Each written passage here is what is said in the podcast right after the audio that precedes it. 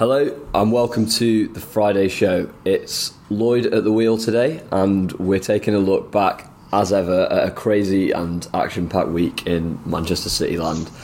But I think it's probably fair to say that this has been a more stressful week than most, or it has for me anyway.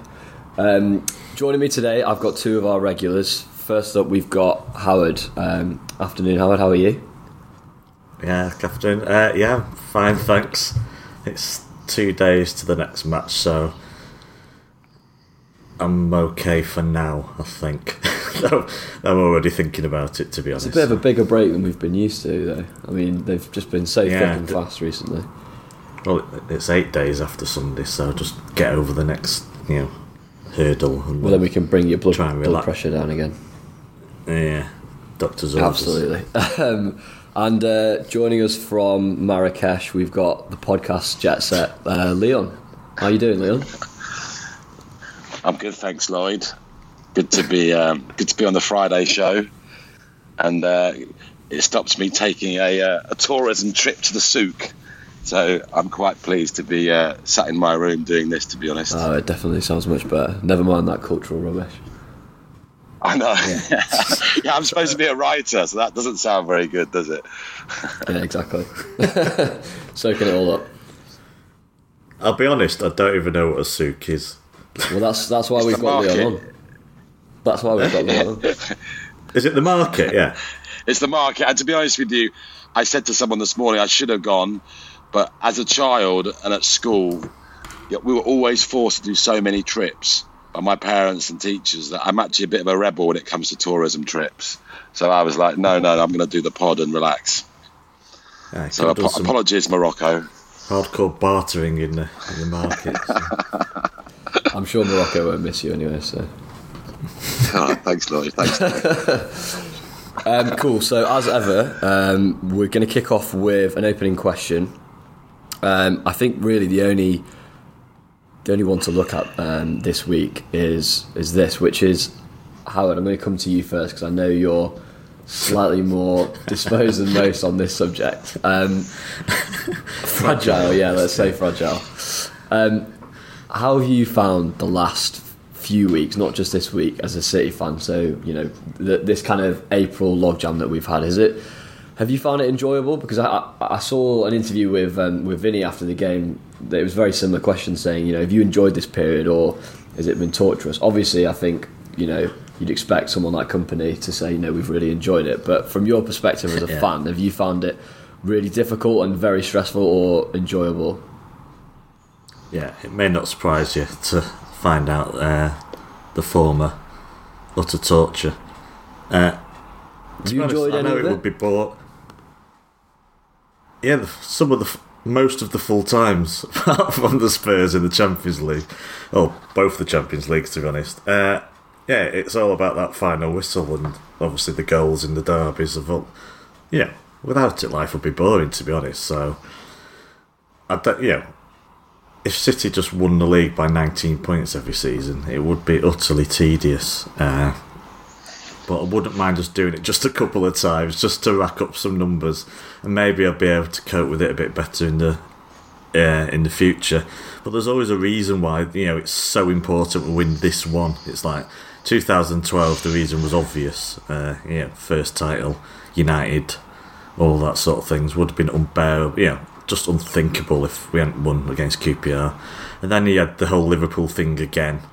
Uh, you know, it would have been un- unbearable if they'd won it. And now it, it seems even worse if they win it ahead of us. So there's always a good reason why just the stakes are right. You know, they seem to be higher than just the fact that you're going for a league. There just seems to be a hit. You know, if we were going against Chelsea right now, I'd be like, well, you know, I'd be very disappointed if we didn't do it. But you know, it's not the end of the world. But because it's Liverpool, it just seems uh, it's the stress levels have just gone through the roof for me. Uh, no, I can't say I'm. I'm enjoy. I enjoyed moments, of course, uh, and it's great when we've won a match and we're nearer to that target and we're nearer to, you know, down to three now. They're wonderful moments, but as a whole, the day, I mean, Derby Day on Wednesday was just horrific. Would be the word I think of. But is, uh, is was it was it horrific because it was a derby, or was it and because it was United, or was it horrific because of what was on the game? What was on the game, but yeah, I don't. It, I think you can yeah ignore Derby Day rules in a way. It was you know the, the the banter and all that. If they'd won, wouldn't have cared in the slightest because it wasn't really about that. It was the fact it was a very difficult game that we had to win. That was where the stress came from. Uh, yeah, if it'd been Huddersfield at home, obviously I wouldn't have felt anything like that. Uh, so yeah, it was the fact that they could have, for the second season in a row, in a way, ruin our you know title.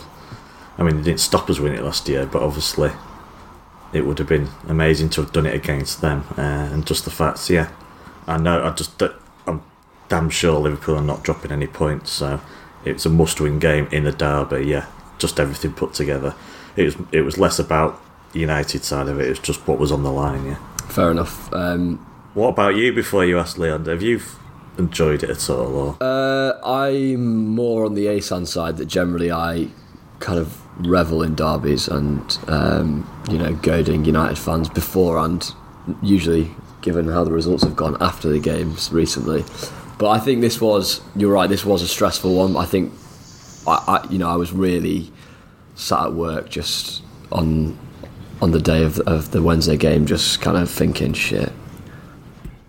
no, please, no. Um, but I think a lot of that, to be honest, is is it's not. I don't think much of that is to do with the fact that it was a derby. I think, Like you say, it's the fact of, the fact that it was a difficult game. In that United are, you know, a team that definitely are capable of being as if they if they play well and we don't play well. Um, but it's just more about more about the need to get the points as opposed to being fearful of going to Old Trafford because I think, as David Silva said, um, that's not really a problem anymore.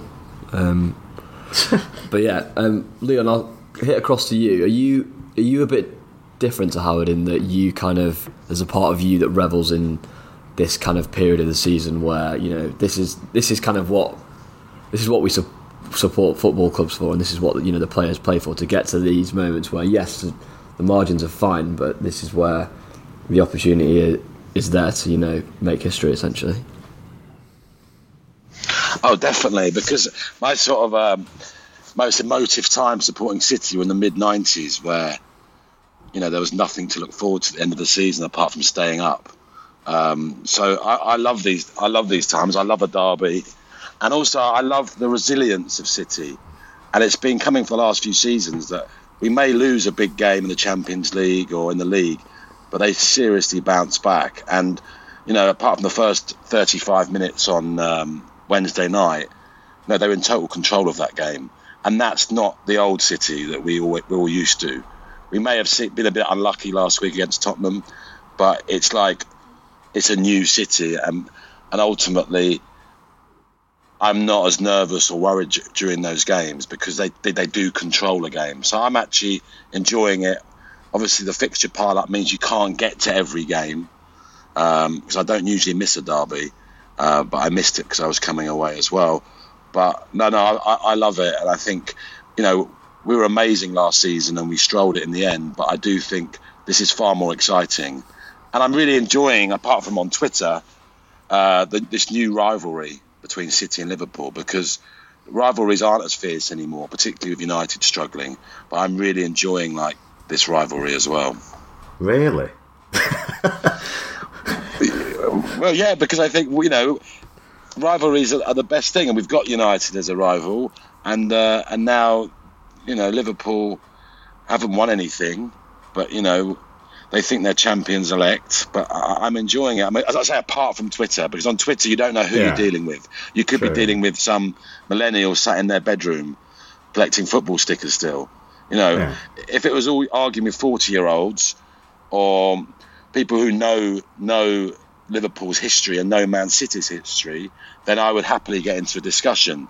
But it's so irrelevant and the opinions are so ridiculous on there that actually that's the only frustrating part.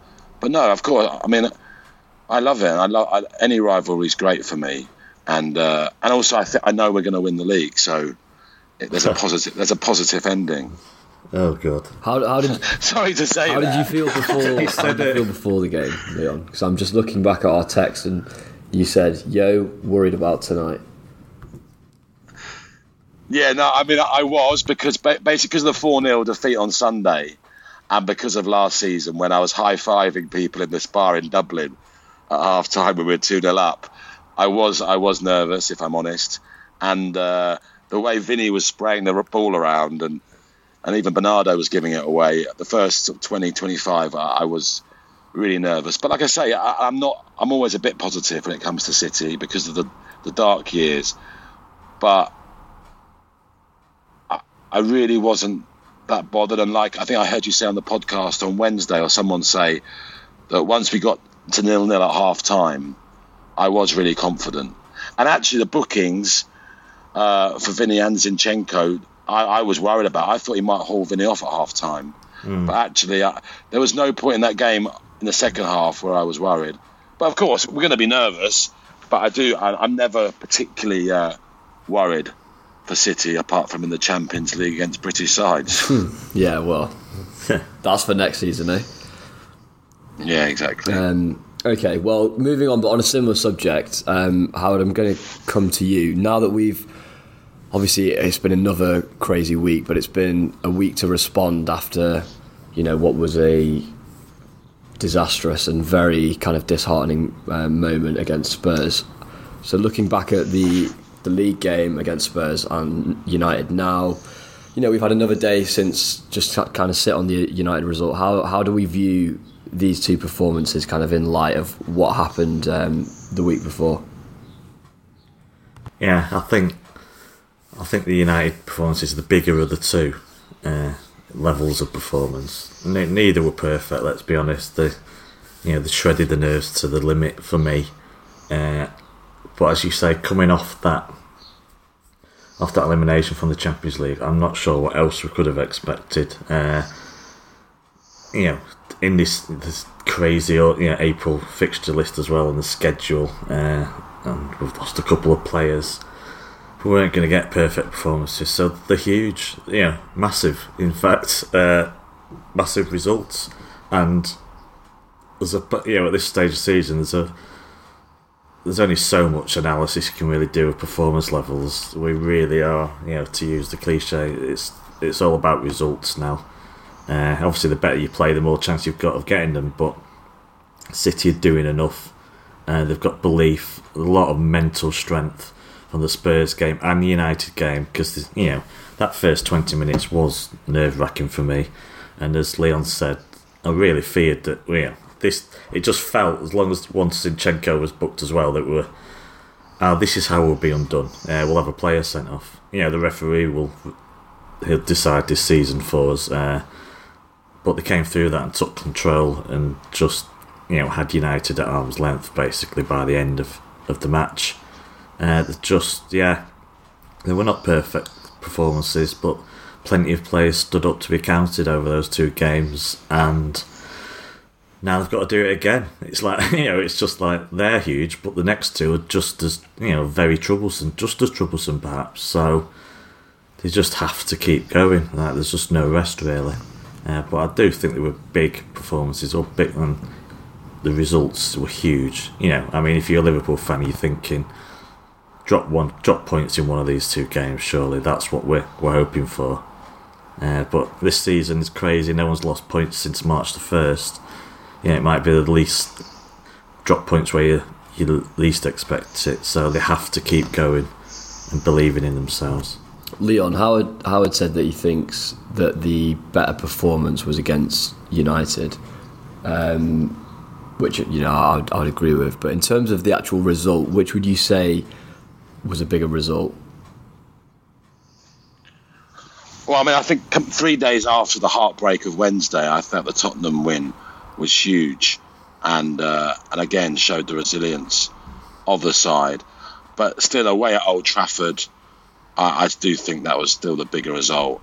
Um, because, like I said earlier, after them coming back from that 4 0 defeat, uh, you know, I think it was huge win for us. But, but, but I mean, one thing I was going to say actually to add was that a bit like Tottenham without Kane, uh, I think without De Bruyne, who is probably my second favourite player for City ever. I do feel that other players step up.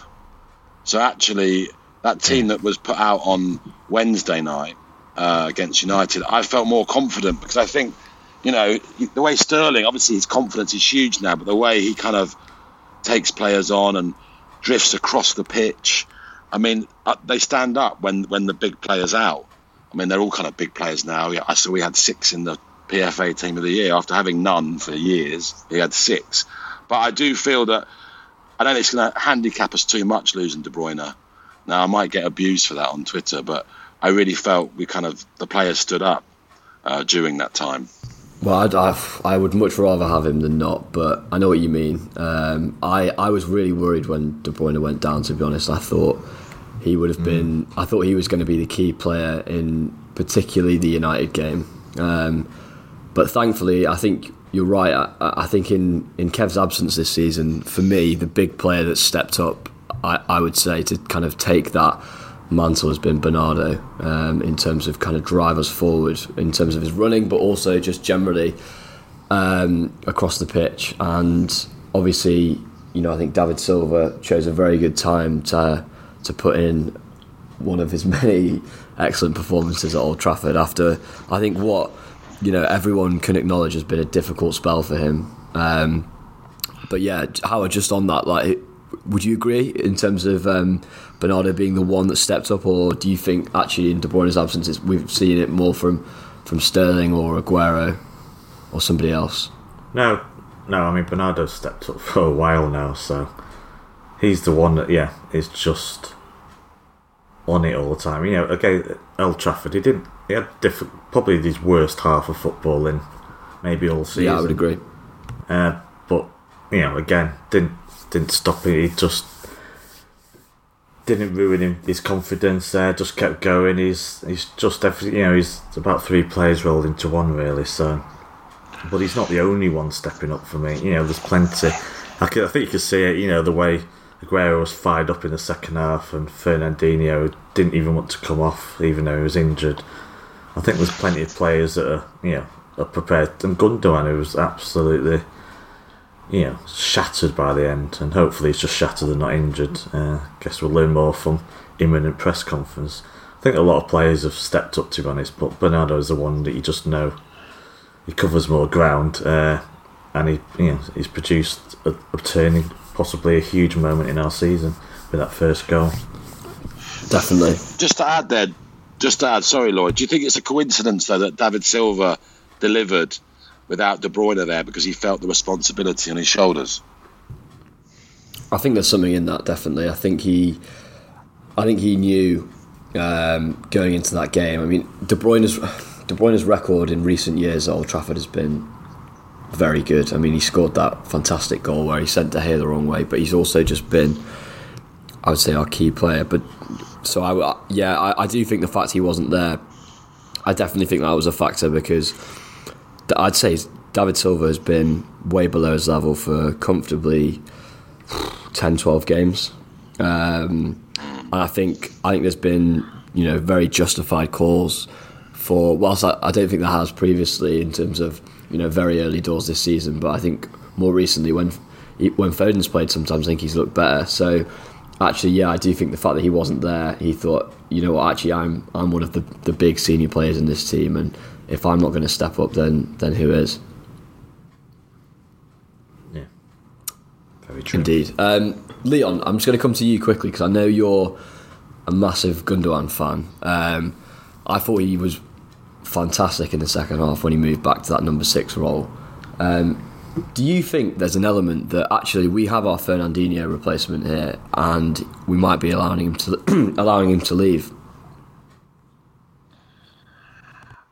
I, I, as you know, I, and as you just said, I do love Gundogan, I, and I think he d- really did run the show uh, in the second half.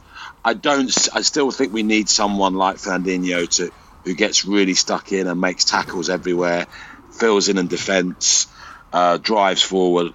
I don't think Gundogan he offers something different, but I can't see him going in for crunching tackles and really sort of pushing the boundaries of uh, fouling, so to speak, with the referee.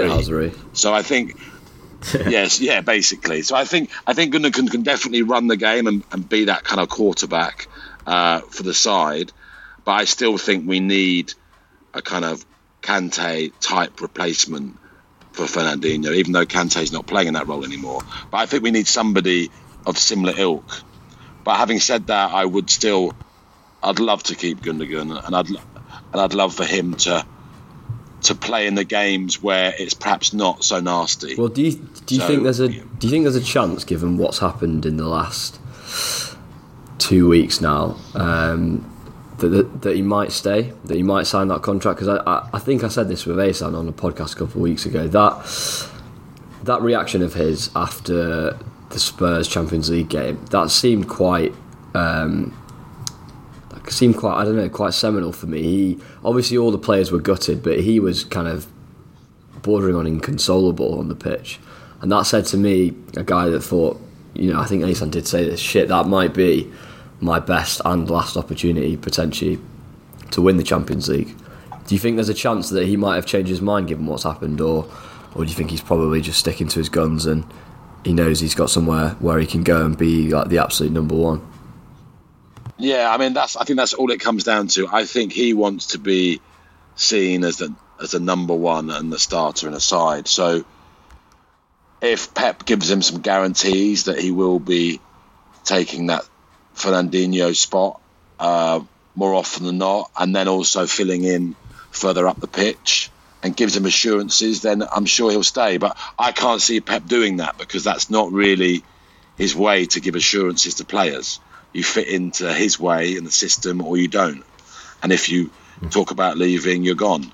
So I don't know. I don't. He's one of those characters. I talk about characters a lot and and team uh, dressing room kind of uh, confidence. I, I can't quite suss Gundogan's character. He seems decent enough, but he's not one of the players that you hear much about or you see him interviewed much. So I can't really judge it on that, to be honest with you. So I don't know the inside track. You're the one who keeps saying when we meet up that he's going. So uh, I, I'm really not sure. The, the weird thing about it is, even if Pep did say, "Look, you can be Fernandinho's replacement. We'll play you every week," uh, as you say, he wouldn't really say that because you can't make promises to players. I'm not sure that'd make him stay because he still seems to think he's he wants to play. I think further up the field, and yet I enjoy his performances more when he's covering for Fernandinho. Yeah, it's a, it's So- a it's a strange one, that isn't it? Because I think I think his Yeah. most of his best football has come at six when he is able to dictate the game, but also it's almost a better position to play. Um, what I think is actually potentially his best attribute and something that I've not really seen other players be capable of, which is that perfectly timed lofted ball um, through to someone running on like a Sterling or Sane or Aguero. I think he's absolutely world class at that. And I think he gets to demonstrate that better from a little bit deeper. And I think we've seen it a lot in recent weeks. But as you say, I think he did an Instagram kind of Q and A a couple of weeks ago, and said he sees himself as a number eight. So there, there is a bit of a weird kind of um, contradiction there. Yeah, I'm not sure he'd. I just still, you know, with David Silva fading, uh, but and you know, I don't know who will buy in the summer. Won't, won't buy an eight in the summer. I'm still not sure he'd be a regular in that position. Uh, so, yeah, I don't know. don't know if he wants, if his demands are that he always plays or that he plays in a certain position. Uh, because I'm not sure he'll be fulf- You know, he'll have his expectations fulfilled in if he wants to play as a number eight every week. Yeah, well, I well we'll have to see, and I think it, it, it will either way. It's going to come to a head over the next um, the next few weeks, and I think, for instance, his Yeah. react. We've only got one home game left now, and I imagine you know his reaction um, to the fans at the stadium after that game will probably be quite telling. So we'll wait for that.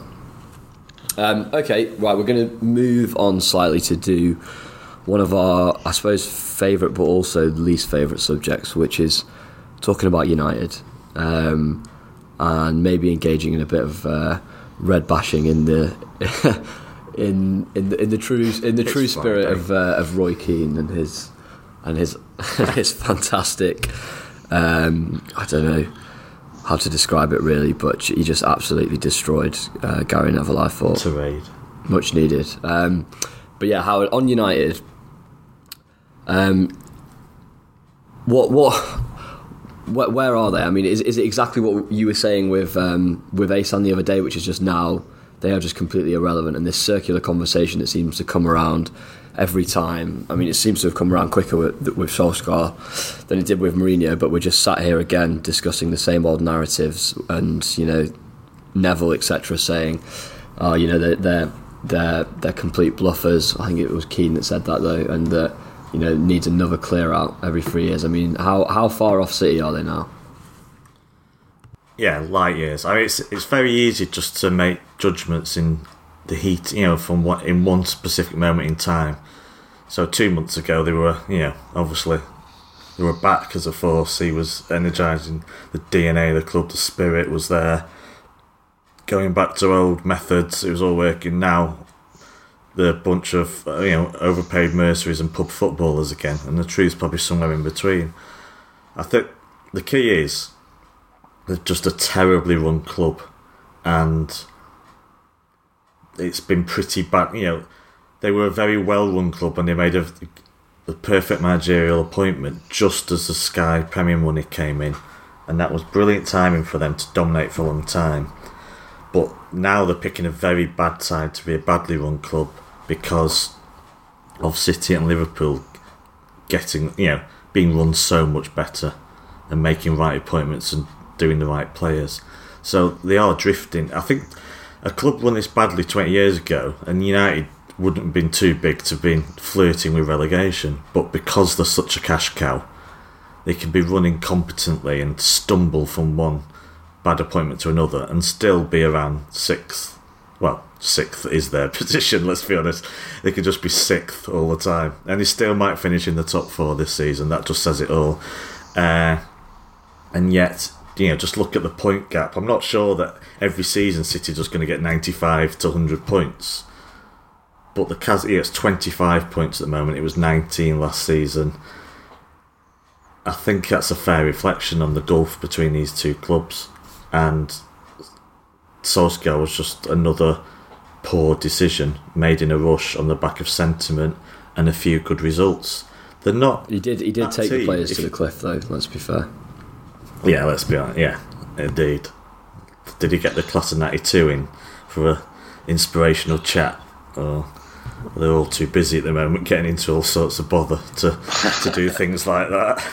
Uh, I, I I think they are a long way away, and I literally is like, you know, I was like, oh, I hope they finish outside the top four. But you know what? They're not an irrelevant. It depends how you define irrelevance. But if if you're talking about a title threat to City, yes, they are irrelevant. And I just don't see how next season they suddenly turn this around. Liverpool were 25 points behind City last season, but you could see, you know, when the season started, I could see quite clearly they were going to be rivals over the summer as well. United, I just can't see who they buy that suddenly turns them into title contenders. Uh, they're just the club, you know, the the ground itself. The Glazers aren't interested. It was an easy appointment for them, uh, cheap. The ground itself, you saw the, you know, the roof was falling apart. The ground's not been updated in twenty years. It's dated. It's archaic. Everything's behind the times there. Everything they do, they don't buy players according to a system or, you know, a, a philosophy. They just buy players they can get. You know, if they think, oh, he's a big name, we can get him. They do it. There's so much needs to change. The whole mentality, the way they, and even if they do that, that's still going to take a few years to come to fruition. So, yeah, the years away, I think, and they could spend two hundred million pounds, but you know, over a nine-month league campaign, I just they'd have to, you know, have to be some staggering improvements around that playing squad. Um, Leon, just to change it up slightly, in a, I think there's, a, there's an interesting thing to look at with United, which is some of their recent transfers. Um, in a, in a parallel universe, you know, Fred and Sanchez would both be playing for City right now. Do you think? Do you think they'd have been as bad if they were at City, or do you think it would be a completely different story, or or somewhere in between? Where where do you kind of stand on that? Probably somewhere in between because obviously uh, Sanchez was a fantastic player at Arsenal. he was. Pr- I know he had the odd off game, but he was pretty consistent. He scored hatfuls of goals, so he just hasn't settled. And and under Pep and the setup at City, I'm sure he would have fitted right in. He might have caused some problems in the dressing room, maybe, especially on those wages. But obviously, City wouldn't have took him at those wages, and we didn't. But I, I think it'd have been somewhere in between. I think he might have took a while to settle, leaving London and coming up to Manchester. But I think that we have a system, and you have to fit into the system. Whereas United, there is no system. Uh, there is no strong manager. I mean, they Alan Pardewed it uh, with Solskjaer. He made a career out of winning eight games and getting a job. Um, Yeah. so, I mean, that was a shocking appointment. And even to bring, and I know I'm moving away. Sorry, Lloyd, I had all my answers ready for the last question. No, no, no. But Move no, on, I mean, it, it was a shocking appointment, and also Michael Carrick. Again, you'd have him as involved in the in the in the staff, but you wouldn't have him as assistant or assistant coach. You've got two guys with very little experience running one of the biggest clubs in the world, and ironically, Sheikh Mansour copied the United model. Uh, when he, you know, he set up all the systems at City, it was a success of 25 years of Fergie, and now they're in complete disarray. Um, but as far as Sanchez um, coming to City, he, he, he definitely would have been better. And what? Who was the other player you mentioned? Sorry, I've just been yapping on. Well, Fred, because I think Fred, it looked oh, like right, Fred yeah, was one of our, well, potentially our first choice for a while anyway. I think he, he did die off and Jorginho became our number one. But I think it is interesting to we've we've really weirdly dodged two huge bullets there. I feel. Yeah. But yeah, but We've with done in Fred, the past as well, sorry. We've done it where, you know, Kaká and John Terry and Wayne Rooney, Yeah. all before they went on the way, you know, all before they started declining, just before Yeah. they started declining, we tried to sign them all. Uh, and I think we're better off for it, to be honest, yeah. we did take. David Seaman and McManaman, Robbie Fowler. yeah. Oh, yeah. There's a hundred other shouldn't that that. David's a good, good mate of mine. I shouldn't say that, slagging him off, on your toes. Um, but yeah, I mean, I still think Fred would have been decent enough for us. So I know it looks like we've dodged a bullet, but I do think that we have the system. And what player have we bought under Pep in the last two seasons who hasn't, or Mahrez possibly? But but generally, do you understand what I mean? Is that they're, they're all decent enough footballers. Sanchez is proven. Fred was proven to an extent. I'm sure under the coaching and guidance of Pep that they would have been decent enough. Yeah, I mean, the, all those players that United got were playing well when they signed them for their hmm. previous club. You don't sign them otherwise. So I don't think we should get too carried away that you know we're a bunch of terrible football. There's something wor- insidious there, something worse. They're clearly not performing to the full levels. If you could get them performing to the full levels, it, they're not quite the terrible team that they're being painted at the moment. Uh, I think they've just got a manager who doesn't really know how to inspire them. Howard, if you if taking your blue tinted specs off, which I'm sure you wear at all times, Oh, yeah, Um, I'm taking them. how how bad do you think things now are? Because that's seven. I think that's seven losses in nine. Uh, I think the, the the numerous records rolled out about worst since 1962. Um, I think they've conceded 50 goals in the league this season now. Um, how bad do you think things are with Solskjaer? Do you think actually they they should they should give him the chance to refresh the team next season, get rid of some key players, or do you think things are that bad that they should say, you know what, we fucked up, we're going to rip the contract up. Sorry, Ollie, thank you very much, and we're going to get somebody else. I don't think they can do that. Just after, I mean, But is is that is that the right games. thing to do? Oh, do you mean if you were utterly roof- a ruthless owner? Know, in, in your opinion, I'm, I'm saying, do you think that's that would be the right thing to do given what you've seen from Solskjaer? oh, uh, if I was the owner of United and I was utterly ruthless and I thought I must do exactly take this right steps to make this team the best in Europe again, then I would sack Solskjaer in the summer. Yeah, but I cannot. It's inconceivable that the owners would do that to me. In reality, just after appointing him. Uh, I mean, there's been some, some tough. Obviously, they played Barcelona twice, uh, and it, you know it's not been the easiest run. Uh, he came in with some easy games, and that's you know that's in a way it looked good at the time. It gave him time to come in and get his his feet under the, the desk, so to speak, in the office with some winnable games. but unfortunately, it probably painted a false picture and got people too carried away. Uh, they regressed to the mean, and now you just at the point where you just can't. I don't know. There's good players there. It's got to come from the manager. I know there's they go on about director football, blah blah blah, but there's still you should be able to put those those players out and inspire them. I know Roy Keane said players should not need the manager to fire them up for a match, and I see his point. But we've seen history tells us exactly the opposite that managers do exactly that, and bad managers do the opposite.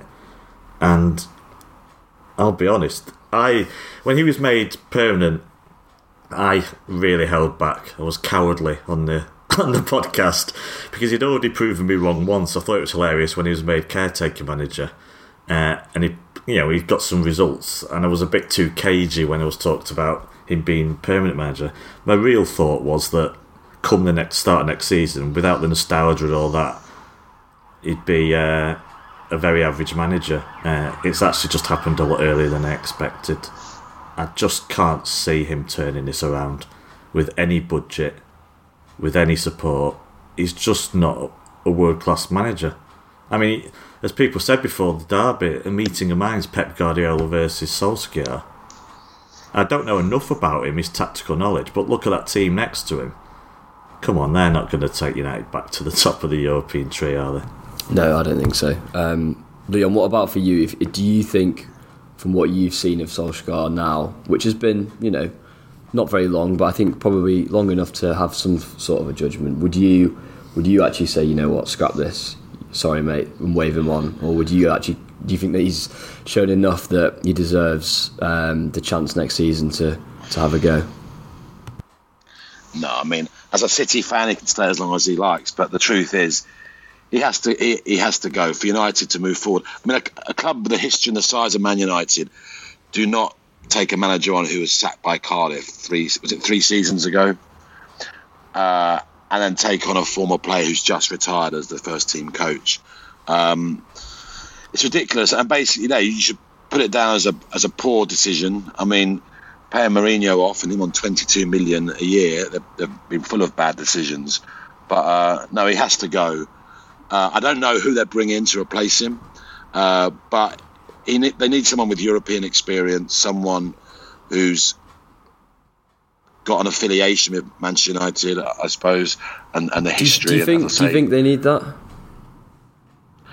Well, it's not going to be Solskjaer. I mean, they need something. Because I, I must say, I've always, I've always, after Eric that, Cantona's Instagram post, go on. Sorry, I have always thought this whole needs to understand the club ethos needs to be woven into the fabric of the club. I, I've always thought that that is absolute bollocks, personally, and I don't think Guardiola particularly yeah. really gets City in terms of like what we are as fans and the fan base. I, I think he does to an extent, but I think some of his comments about kind of attendances and that kind of thing shows that he doesn't really fully get it. But I think what you need, what you need more than anything, is to be a top manager. I think if you're a top manager, none of that stuff matters. I, I don't think Pochettino had any idea what the ethos was of being a Spurs supporter or be, being at being at Spurs. I think he's probably learned, but he's just fundamentally a very good manager, an elite manager. I think that's for me more than anything. That's what United need. No, and I do agree with that. But they went for that with Mourinho, didn't they? And obviously, we all know Mourinho's uh, can cause a lot of problems in his three-season kind of uh, management style. But um, I just think Manchester United. I, I just remember in the early '90s when I was going to a lot. I lived in Manchester, and a friend of mine's dad was a coach there they did have this special spirit. And I know as a City fan, it kind of infuriates people. And what you're saying there, Lloyd, is that great managers like Pep Guardiola, it doesn't matter about the club itself because they come in and do a job. But Pep is a one off. If you could name three managers mm. that could come and do that job, regardless of the Man United ethos, then um, then I'd be interested to hear who they who they were. I, th- I think but all I am saying, are, I think there are a few out there. I think they could have they could have made a better play for Pochettino. I think Allegri's been at Juve for four years. He's pretty much won everything. He's got them to a couple of finals, semi-finals. I, would be looking at someone like that. I think Allegri's a top manager. I don't see why United shouldn't back themselves to attract someone like that. Simeone, maybe. Potentially, although I don't think he speaks English. Whereas I think Allegri does. Um, but no, I think there are options out there. I just think, I think the funny thing with United is um, after the Mourinho sacking, they came out and said we're going to do a root and branch kind of. Um, almost like get the management consultants in. We're going to sit down and you know think about do like a full kind of DD of all the different candidates and do you know structured interviews and we're going to look into the director of football and we're going to ultimately do everything to get the the best man and they just haven't done that because they've acted once again on short-term sentiment and it sounds like they're going to appoint Mike Phelan as the director of football from what um, which you know Has he done it before? Did he do it in Australia or I think he, yeah, he might have done it for one of the Aussie A League teams, which is obviously great experience It's to be the the Man stunts. United I mean- director of football. It's crazy. You should be looking at like I don't know, just to say. Obviously, people you know you do your research. People know more about this. You know, like Dortmund's or someone. You take one of Europe's best ones. It's still you know they might might not get them, but they're still United. It's still a name. You still sell the club to someone, and to do that, it's just like it's all you know. It's, oh, it's just staggering to be honest. Well, they're firefighting I'm almost now, beginning to feel they? sorry for them if they do make an appointment like that. I mean, that's just ridiculous. Well, But it's classic firefighting. Sorry, Lloyd. It's classic firefighting, like American foreign policy. They literally just don't know what they're doing, and they're just trying to get a short-term fix, and, and just lost all their talk about ethos, all their tradition when it comes to wage structure, um, youth players, management, and it's been run by mercenaries ever since Moyes was shown the door. Um, and even the defence. I mean, Ashley Young is club captain, or captain certainly on the pitch, and you know he's a winger in his thirties. Uh, Phil Jones, Chris Smalling. both of whom I have mean, just I got don't underst- contracts. Yeah, I just I don't understand why they are running the club like that because they have got they have got a structure there. So I just don't know. But What's Moyes is still wrong? under contract. He's so got what he's got one to more him. year as Davy, so um, I think maybe they should get What's that, him. Moyes? To him. Yeah, th- oh no, I think it might end this year. I don't know. He's still under contract now, so give it to him to the end of the season. They can't give it to Giggsy now, can they? So no, All right. Well, I mean, let's, it- it- I think let's let's move on from United. Um, we're going to talk about them in a slightly different respect, just because we, as we always do on the Friday show, look at another game. Uh, just 'cause I'm conscious of time, and I think probably the big game, obviously this weekend is um, Huddersfield Liverpool. No, it's not. That is an absolute dead cert. No, it's um, United Chelsea, and um, I, personally, I'd go as far to say I think Spurs have pretty much already nailed third place. I can't see them letting that go. I think it's a three horse race between Chelsea, Arsenal, and United, who currently sit. They're now level on on um, games played. Chelsea is sat on 67, Arsenal on 66, and United are languishing down in sixth place on 64. Um, Howard, just on the game, kind of as a spectacle, what what what are you expecting? Do you think Chelsea are going to come out and kind of assert their dominance, and Hazard's going to turn up, or do you can you just see it actually being quite cagey? Um, uh, yeah. what what do you see? Because it's quite it's quite a big game, I suppose. It is, yeah. Uh, KG is my guess, but literally, this is one of those games where anything could happen. I think Chelsea have only won three in seven. Uh, is as unpopular as ever. You've seen, sh- I've seen little shoots, you know, of recovery, but then they go and do something stupid. You know, this is a game for Hazard to dominate, but does he always do that in the big games? I'm like, you know, he's a magnificent player, but I can't tell you for certain that he's going to have a great game on Sunday. Solskjaer's running scared. You know, what's he going to pick? What sort of team is he going to go for it? He's going to have the the Kones to go for it with an attacking side, or is he going to pick something similar to City's game? I think he'll be quite attacking Solskjaer, and I think Chelsea will be quite reticent, you know, quite cautious at first to see how the game pans out. Uh, the away, you know, form is not good. it's it's literally toss a coin. It's just a it's two teams just low on confidence with trouble. You know, with great. There's still plenty of good players on that pitch, but no real ethos, no form. Anything could happen. A very nervous affair is how I would call it. I wouldn't be surprised if it was a draw, to be honest. Leon, what about for you? What do you, what do you expect? Yeah, I mean, I expect a draw, like Howard just said, but again, it depends on who turns up because, as we've seen the last few weeks, now there's a, a possible move to Madrid. Um, Hazard suddenly back at peak form, and then obviously Pogba wasn't great against us the other night, but you know he's earmarked for a move to Real Madrid as well. So we might see an amazing Pogba because there's no doubt he's a great player, but he's just not um, not doing it. Um, so it could be a bit of a battle between those two. Uh, but I think it'll be a draw. But it's quite weird that you now think United Chelsea is quite an irrelevant game. I was just thinking that. Was, it was one of the biggest games, wasn't it, uh, for a good 10 years. And now it's like a fight for fourth. Um, and, and, and, talking about Sarri as well, it's on the, on the, uh, the agenda. I've got a lot of Chelsea mates because obviously that's where I lived the last 15 years. And it sort of went under the radar, but it was actually a terrible appointment. He'd had a good run um, in his last couple of seasons, but he, would won nothing. And if you look at where he's been, it was like appointing um, someone from the lower divisions in, in um, over here. It was a really strange appointment because um, he had this kind of Bobby Robson respected in the game um, kind of mentality, David Pleat. There are a few of them, but he actually hadn't won anything.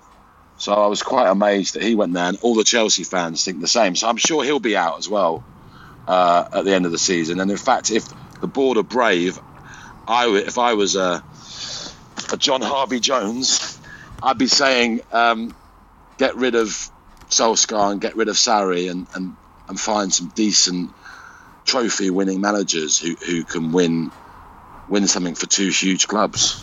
I'm I'm personally quite a big fan of Sarri. I think he's just not had the necessary tools for what he's needed personally at Chelsea. Um, but he'll never get those though, Lloyd, with that owner there. But the, the, the, the lady, not not Roman, the woman who runs the club. Marina. He won't get. Exactly. He won't. No manager will get quite what they want because she's the boss, and it's run like a business. And until she goes, and then Roman decides what he's doing, no manager, unless they're really, really strong, uh, will get what they want because it's literally a business now. Well, on on that subject, then, given the context we which we've discussed with United and also what we've just touched on with with Chelsea, um, who do you think would be more damaging for to miss out on the top four, Leon? Um, for for the for the business that is Chelsea PLC, I'd say it was more damaging for Chelsea because to be honest with you, if United stuttered into fourth, then they're not ready to take on a Champions League uh, campaign next season. They need to rebuild, and you know, let's be honest, we're not we don't like United. I actually dislike Liverpool more these days, but it's still great to have City and United fighting it out for me. Howard would probably disagree massively because it'll put stress stress levels up. But, you, but, I think you understand what I'm saying there. We're we're the bigger yeah. club now. We're the better club. But you know, I don't want to see United go down. I love being better than them and them being, you know, a good, a, still a good side. But I think, I think Chelsea will be more damaged because they'll lose Hazard for sure. Um, players like Willian. Well, and I think uh, Hudson Odoi has just ruptured ruptured his Achilles, and actually, I don't think enough has been made of that. That I think that is probably the worst injury you can suffer, and there are plenty of footballers that haven't haven't come back from that. I know medical science is a lot better, but I think a tragic that yeah. recent example. I mean, Ben yep. Benteke did it. Um, and he has not been the same player since. Since you can literally look at his record um, pre and post Achilles rupture, and it's like night and day. I mean, he's you know he scored his first goal, I think in about a year and a half the other day at Arsenal. So that can be a horrible injury. To suffer that at 18 is not good because I think Hudson Odoi, if big if they managed to keep him, would have been huge for them. If, given that Hazard's clearly off. Um, but ha- I mean, a lot. De- sorry, a lot depends if they get a transfer ban as well. You know, if they if they do get a transfer ban, Chelsea, then well, it's looking likely, and it could be for this window as well. does it ma- does it matter as much where they finish? Then you know, they're still. Yeah, I think that if, if they want to win something, they've got a better chance going in the Europa League. Howard, would yeah. you would you Maybe would even you City have as well. then that it would be that it would be more damaging to Chelsea, or do you actually think it would be more damaging to United? Uh, I think the Chelsea in a way, yeah. With the transfer ban as well, I think they've got a big problem. Uh, Swiss Ramble did a thing, you know, about Champions League revenue on on Twitter, and I think because of the coefficients, United are still fifth in that. So they're still getting, you know, there's still the money will still come in, and then you, you say to yourself, yeah, but if they're not in the Champions League, they can't become challengers again because they can't get the players. But you know, in a stupid way, it might be better for United to go for players that you know the young up and coming players that finishing outside the Champions League won't be a deal breaker rather than going for all the big names. So I do think I mean it'd be damaging to both, but I think for Chelsea, yeah, it could be worse. Give me But also, to be honest with you, my, sorry, Lloyd, my favourite City song, "Oh What a Night," will be back because City United will be playing on a Thursday. that. I do. I, I think that is a good one, but I think "Empty Seats" is now my favourite song. No, it is, Yeah. no, empty seats is great, but I just did love that. Oh, what a night! Because, um, so yeah, Chelsea to, to get in the Champions League, and uh, United to get back where they belong. Give me give me a quick score prediction, Leon. Then what do you think? United, Chelsea, at Old Trafford. I'll go for one all, but I hope it's three one to Chelsea. Howard. Yeah, a bit boring, I'm afraid. One all as well. I can see. Lloyd? I I, th- I think Chelsea will win.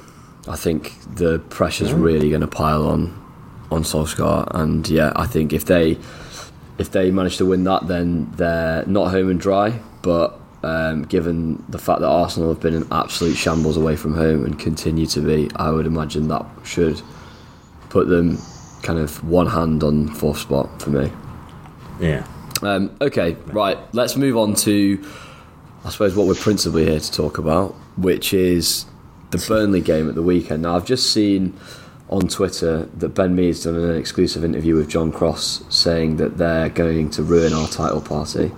Um, and I've also just seen, um, and I'm sure by the time people listen to this, that this will be wider knowledge. But it sounds like Fernandinho might be involved tomorrow. Apparently, he's gonna. There's gonna. They're gonna do a last minute check on him, which is, which I think is good news. Um, It's good news that he's not out for the season, yeah, if that's well, I hope hope that tells us that at the very least he's out for one game, yeah. At the very most. yeah, exactly. Um, I, would, I I can't remember who said it on the actual on the podcast um, earlier in the week, but do you? How difficult is this game in the context of the five games that we've had in this kind of this running since Liverpool got past all their difficult games? Where where where are you Yeah. ranking this? It's right near the top, I think. I think the next two are, you know, Is this a more is this more Everyone- difficult game than Leicester? I think it's about the same. But they're all far from gimmies. You know, the odds might say that they're gimmies, but none. I'd say all four were halfway through. I mean, obviously Brighton will have its own challenges if they've got something to fight for, and if we need to win, the pressure of the last day. But Spurs, United, Burnley, Leicester, all completely different teams and games that are all difficult. Uh, so yeah, I don't think there's much difference between all four, to be honest. I really don't. I mean, Spurs, you know, Leicester are playing well at the moment. We'll see how they do this weekend. Uh, Burnley, I watched them at Chelsea, and you know, they just they'll spoil. They're obviously huge threat at set pieces. They use every trick in the book. We've struggled there before. It's a very tough game. Leon, what what? Come on, let's be positive. I'll be, I'll be far more positive. I'll tell you exactly what's going to happen. We'll beat ben, Burnley, no problem. They're they're safe. Nothing to play. They're pretty much safe. They're safe, aren't they? Yeah, they are safe. Yeah, essentially. no, nothing to play for, uh, and we'll win that easily. Leicester, I mean, I know they've got the greatest, best looking manager in the world, but um, we'll beat that little fraud and his merry bunch of men. And the one game I am worried about, because it will all come down to it on the very last day, and Brighton may well be playing for, you know, for safety, and that's the only game I'm sort of worried about. Um, so yeah, I think Brighton's the game. I'm not worried about the next two. He says. Well, why? Okay, you can't on, be- Leon, Leon, Leon. but you can't be Leon, on- positive. On, that, on that, tell me why you're not worried about Burnley specifically. Then, because we've just beaten Tottenham after losing to them in the Champions League. Although we didn't lose to them, we beat them. Uh, massive pressure game at 12 o'clock. Uh, We, we, we always play poorly at that lunchtime kickoff, and we got through that. We got through an away derby game when the pressure was really on, and I'm just not concerned about Burnley, who ultimately are an average side. So no, I mean the old, of course, five years ago, ten years ago, I would be worried, but I'm not concerned that we're not going to win by two or three goals on Sunday. Lloyd, what do you think? I think it could be difficult. Personally, I think, I think they've got they've got nothing to lose. Yes, they're they're safe, but I think, you know, they were pretty much safe against Chelsea, and they. I watched that game as well. They played, they played really well. I mean, they played really well in how Burnley play, but I thought in, in terms Yeah. of what they do, they played they played really well. They're such a threat from set pieces. They're very resolute defensively. I think as as Pep said, Dwight McNeil it looks a really good player, and I think it was really interesting what Joe Hart said actually before the game um, in the derby, which was that they view Dwight McNeil in that dressing room as their biggest and best player, even though he's 19, Yeah. and they've put that upon him. Um, I, I, I think we'll win, but I, I, I don't think I don't think we're going to batter them. Um, I can't see a 5 0 like we've had earlier in the season. And I think, to be honest, see, our record at Turf Moor kind of speaks a little bit to that. I mean, like, you know, you only have to think about last year and that game where Raheem missed that absolute sitter and then Gudmundsson and then Burnley came back, didn't they? So, um, I yeah, I think I think it could be difficult personally. Uh, I don't think it'll be. I personally don't think it'll be as easy as, as Leon says. But you think we'll We've win? put, we've put five past them twice this season, haven't we? But obviously, going to their place is totally different. But Lloyd, you said. But Lloyd, you said you think we'll win. So I think we'll win, but I wouldn't worried. dismiss it in the same way as you in saying I'm no, not no, worried about. I'm just trying to be positive. It's No. PMA. we're, we're all Yeah, we're all PMA, positive. I mean- we're all positive on this podcast, Yeah, I apart mean- from Howard. So It is. It, well, listen, I'm not saying it's going to be easy, but I think if you're more positive about beating United away on a Wednesday evening than you are about playing Burnley at two o'clock on Sunday, then you got to sort of perhaps have a word and, and think it's it's a it's a done deal, as as will Leicester be. I'm, I'm putting it out there. okay, um, Howard, Bro- on on this game, given so Pep's just basically said that De Bruyne is close to being fit but isn't fit. And Yeah. but definitely won't be involved against Burnley. Fernandinho, it sounds like it's 50 50. Says they're going to do a test. Bearing that in mind, and given the fact that I don't think he's given an update on Gundogan, but he did say after the game that he was after the United game that he was really struggling and might struggle to play against um, against Burnley. Bearing all that in mind, if let's say if Gundogan is fit, what would be your what would be your midfield three for this game? Uh, what if Fernandinho's fit? No, if, so if Fernandinho's out, but because I think that's probably more than likely, but Gundogan, given the fact we haven't heard anything, is available. Add the two Silvers and Gundogan further back. I think, but then I'm thinking, is he gonna? Would he play Phil Foden in a game like this? Which you'd love, obviously. But I think Gundogan and the two Silvers. And and what with, then again- with Sane on the wing? San- Sterling, yeah. But, you know, I doubt this. See, even as I say it, I doubt it because I'm wondering if he'll start. You know, Sane will be back on the bench again. But yeah, I'm going to stick with that. I've got the team right for the derby, so I'm on a What roll. uh, um, just on, on the same subject before I come to Leon, what do you think Pep? I think you want to stretch it, won't What do you? you, That's what do you think. Pep will do in terms of that th- those positions? No, that's what I think he'll do. Oh, that's yeah. what you think. Okay, fine. Just the feeling that yeah, he'll play the two Silvers central. Yeah, look at that second half at Old Trafford, and maybe stick with that. I think. Leon, same for you. What what what would you do? And then I want to know what you think Pep will do if it's any different. Uh, well, I never know what Pep's going to do with Sane. To be honest with you, every time I think he's going to start him, he doesn't, and when I think he won't, he will.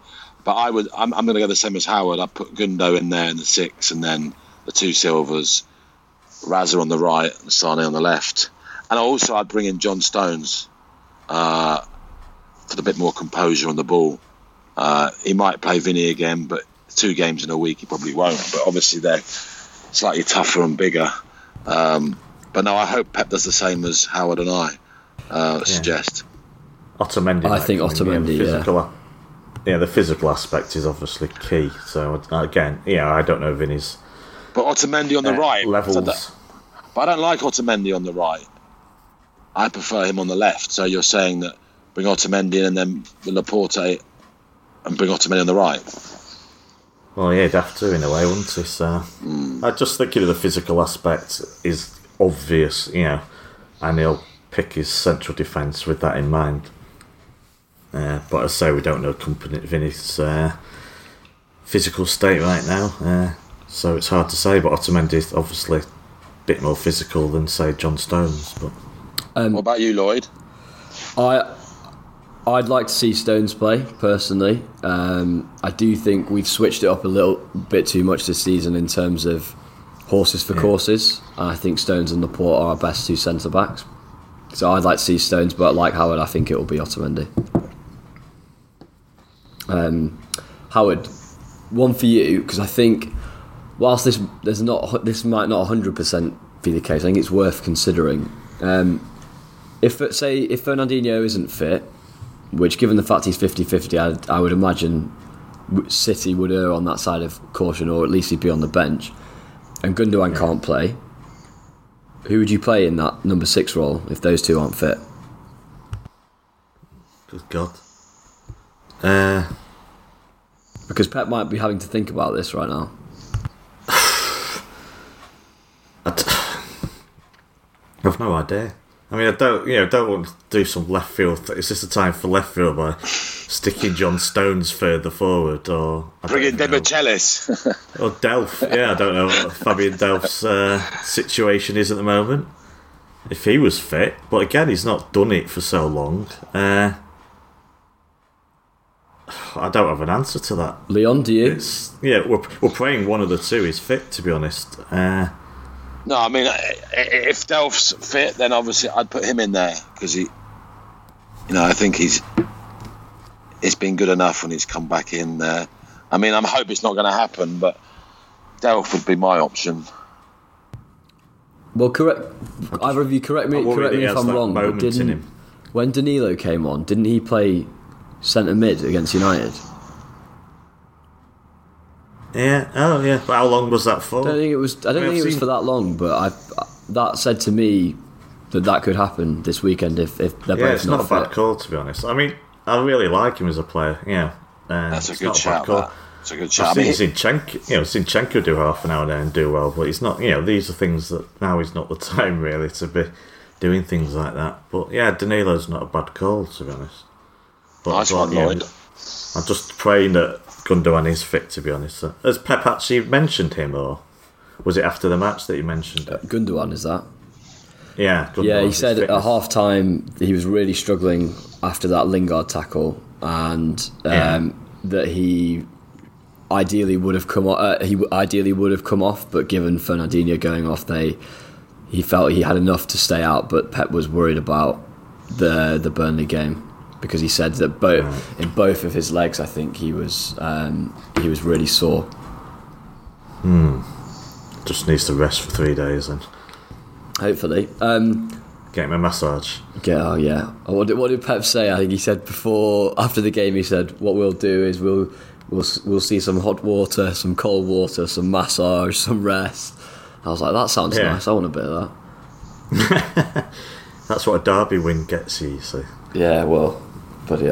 Um, last, just last question on on this game before we hit hit to a score prediction. Um, left back, would we would we expect? I mean, I, I know that we obviously don't know what's going on with Mendy, but would we expect Zinchenko just to carry on? And how would it be?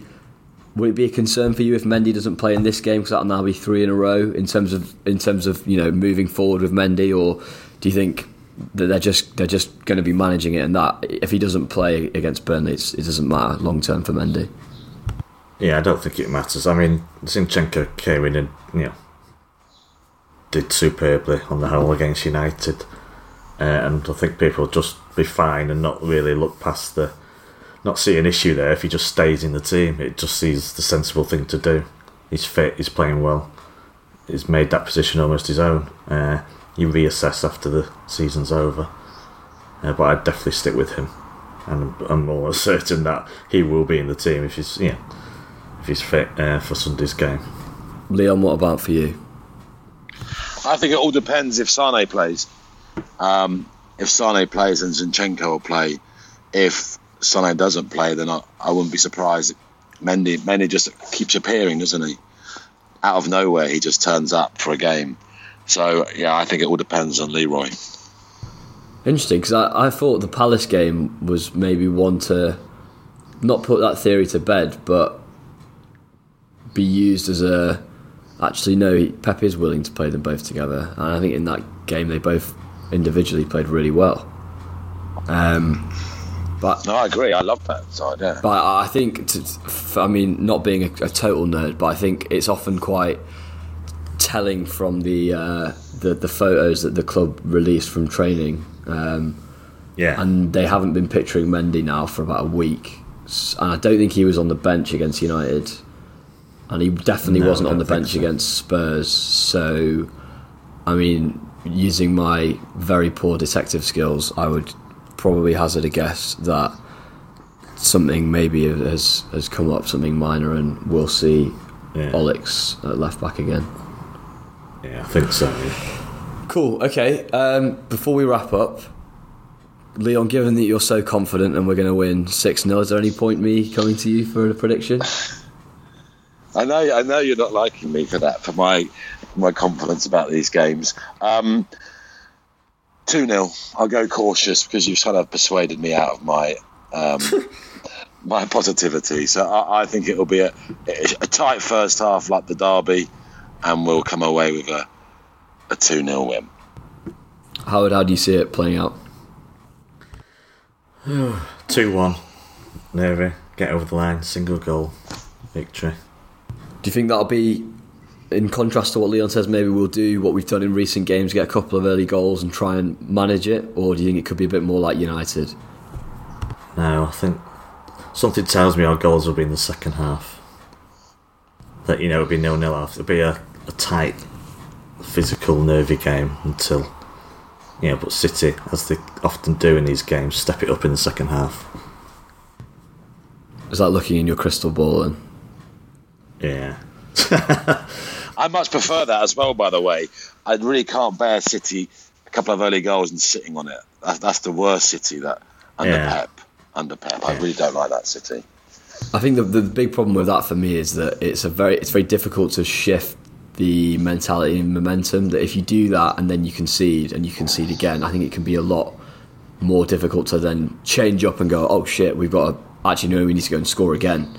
And flipping Yeah. out of that actually, I think can be quite difficult. So yeah, um, even though it's potentially more nerve wracking to have a game play out like it did against United, um, it often crushes the opponent a lot more, and, and you know it's, it's much rarer, I think, that that teams come back from those kind of situations. yeah, I agree. Good. Okay. Well, I will, despite the fact that I have said I think it'll be a difficult game, I'll do what we always do as hosts on this podcast and completely contradict myself. So I'll say, I, I think I think three one, um, but I've got a feeling I've got a feeling we'll concede the first goal. Yeah. Oh God. which obviously I hope doesn't happen, but I've just got a bit of a feeling. Cool. Okay. Um, thank you, Leon, uh, for taking the time in, in terrible Marrakesh. I'm off to get my suit on now for the wedding. So uh, thank you for having me. Um, it's been great. Lovely. Right. Speak soon. And Howard, thank you as always. Yeah, pleasure as always. And uh, Leon, pass on our congratulations to Idris. Yeah. it's a secret wedding, Howard. Shush. oh, sorry. Ah. Good. Um, good thing the Daily Mail don't listen to this podcast. then. That, that could, that, could, that could be anyone. There's loads of people called that. That's true. That's true. That's true. Good, good. All right, lads. Well, um, thanks for listening, everyone. Um, we'll be back with a review after the after the Burnley game, uh, and then we've got a bit of a break, obviously, uh, before the Leicester game, which is the following Monday. Thanks, thanks to everyone for moving that game. Um, but yeah, we'll have a bit of a break, so we'll be sure to come back with a. Uh, I know we've got a transfer talk uh, podcast um, with Sam and also um, We've got the scout report as well with Les, um, which will be fed into the same podcast, so look out for that. Um, but yeah, as always, be safe, be well, and up the blues.